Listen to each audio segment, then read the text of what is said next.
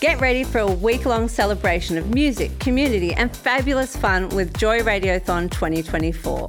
Joy has the largest collection of rainbow podcast content in the world, and you can help keep us out loud and proud by donating during Joy Radiothon 2024. Just go to joy.org.au slash radiothon. Mark it in your calendars because Joy Radiothon returns June 1st to 7th, and remember, we all flourish with joy. Celebrating 10 years on the air, thanks to Australia's only LGBTIQ plus radio station, Joy 94.9. This is QNN. Hi there. I'm Matthew Wade and this is your QNN update. Australia's Anglican bishops have blocked an attempt to affirm the church's definition of marriage as between a man and a woman in a shock vote. The Church's General Synod, the National Assembly of Anglican Clergy, was on earlier this week. At the Synod, the Conservative Sydney Diocese brought on a vote on a statement to affirm the Church's traditional position on marriage, a man and a woman only, and declare blessings of civil same sex marriages within the Church as contrary to the teachings of Christ. However, the Anglican bishops voted against the statement by 12 votes to 10. Sydney will get its first LGBTIQ Pride Museum, tracing the queer storyline from First Nations people to today in time for World Pride next year. The proposed museum is called Qtopia and is backed by the City of Sydney. It was announced by Lord Mayor Clover Moore on International Day Against Homophobia, Biphobia, Intersexism and Transphobia, or IDAHOBIT. Qtopia is a not for profit organisation that will operate the museum in Sydney. Qtopia and the council want the New South Wales government to provide Taylor Square's former Darlinghurst police station site for the museum. Gay refugee activist Shane Bazzi on Tuesday won his appeal in a defamation case brought against him by Peter Dutton over a now deleted tweet that labelled Australia's Defence Minister a rape apologist. A federal court last year ruled that Bazzi had defamed Dutton and ordered the activist to pay legal costs of $35,000 to the minister.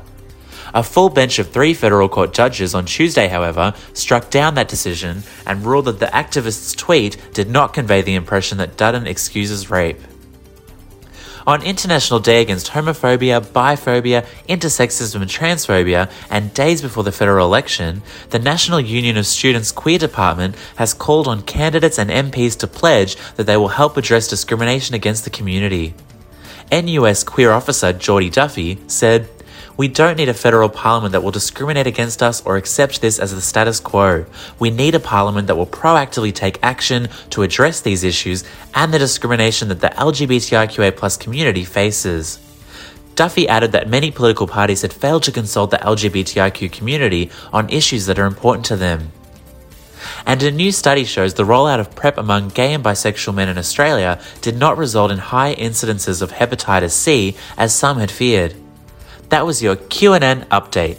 Now to Jacqueline with your sport report. Tyler Leslie became Australia's first out transgender jockey to win a TAB card event. The 22 year old, who was assigned female at birth and medically transitioned at age 16, won the 1200 metre sprint, Mackay Racecourse aboard Viking. Leslie says the road hasn't been easy, but with the support of Queensland's Darling Downs racing community, the win is an opportunity to make it easy for other people in his position to get involved in the sport. Australian golfing legend Greg Norman has defended Saudi backed LIV Golf Invitational Series, which debuts in June, sparking international outrage. The two time major champion and CEO of LIV Golf downplayed Saudi Arabia's human rights record and the treatment of LGBTQIA plus people, saying we've all made mistakes. In reference to the murder of journalist Jamal Khashoggi, three-time Masters champion Phil Mickelson also faced a backlash, saying Saudi financial backers of the proposed league have a horrible record on human rights. However, he is focused on reshaping the US PGA Tour. UK footballer Jack Daniels has become the first UK male footballer to publicly come out as gay since Nottingham Forest star Justin Fashanu in 1990. The 17-year-old Blackpool forward says it's a massive relief and was inspired by the example of Australia's Adelaide United midfielder Josh Cavallo. Daniel says he has the full support of his club teammates and officials. Australian Olympic swimmer Ian Thorpe's former partner Ryan Channing has died in Bali of unknown causes. The 32 year old skincare entrepreneur and model was reportedly admitted to hospital after taking ill at the luxury Balinese villa where he was staying. Channing and Thorpe began dating in 2015, breaking up in 2019, and had campaigned jointly for marriage equality in Australia during 2017. And Chelsea beat Manchester United in the Women's FA Cup final with Australian striker Sam Kerr securing the 3 2 win with two goals at Wembley Stadium. Stadium. The Australian forward scored the opener and the winner in extra time to ensure Chelsea retained the cup one week after winning third consecutive Women's Super League title. The match was watched by a record crowd for Women's FA Cup final of over 49,000 people.